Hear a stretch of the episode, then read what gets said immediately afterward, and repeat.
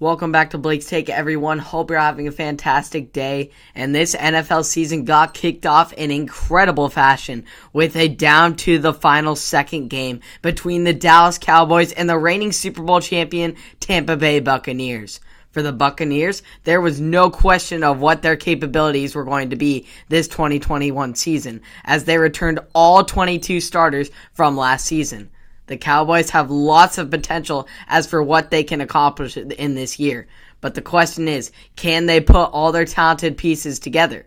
Well, they sure did put it together, especially their franchise quarterback, Dak Prescott, who picked up right where he left off last season, going 42 of 58 passing for 403 yards and three touchdowns against the defending Super Bowl champions. It can't get much better than that, especially coming off a season ending injury. Prescott's effort against the Buccaneers was nothing short of remarkable.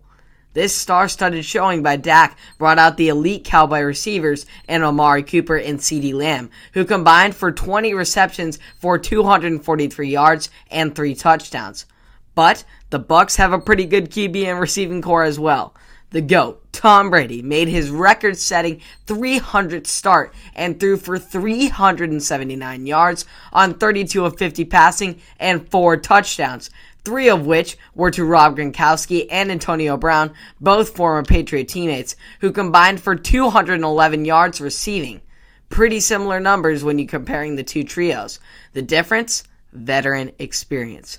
After Greg Zuerlein sinked a field goal to give the Cowboys the lead with a minute and 24 seconds remaining, Brady didn't flinch. He put it all together. One of his iconic game winning drives, connecting with receivers by the sideline, and then having a big connection with Chris Godwin to put the Bucks well within field goal range for Ryan Succop, who sank the game winning field goal, giving the Bucks the 31 to 29 victory in a game where the Bucks were far from perfect, committing four turnovers, which kept Dallas in this game.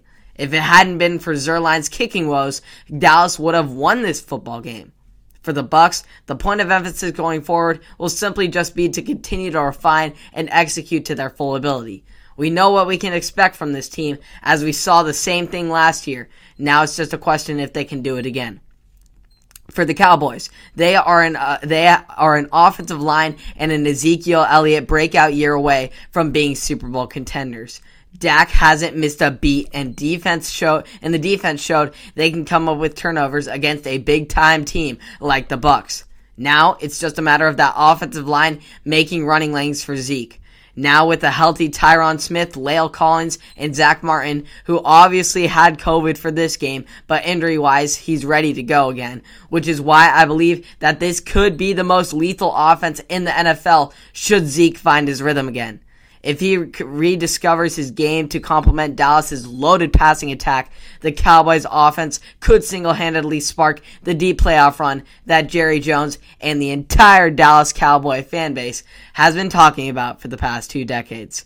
We'll see how it goes for the rest of the season for these two teams. Definitely the Bucks will be contenders. We'll see if the Cowboys can as well. Hope you all enjoyed this take and you can catch more of it on Apple Podcasts, Spotify, and or YouTube. I will see you all in the next one. Have a great day.